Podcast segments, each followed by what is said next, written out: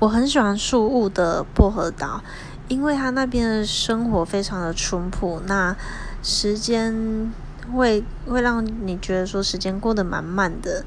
那而且也没有人会去 care 你的身材，care 你的穿着。然后晚上呢，可以去一条很像台湾的垦丁大街的那种街上，那边有很多酒吧，很多就是一些嗯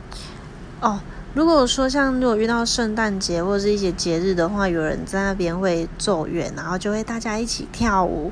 感觉就觉得非常的开心，就会觉得。就在那边生活，就是开心悠哉，然后时间过得非常的慢，然后你也不用觉得说哦，就是我要快点，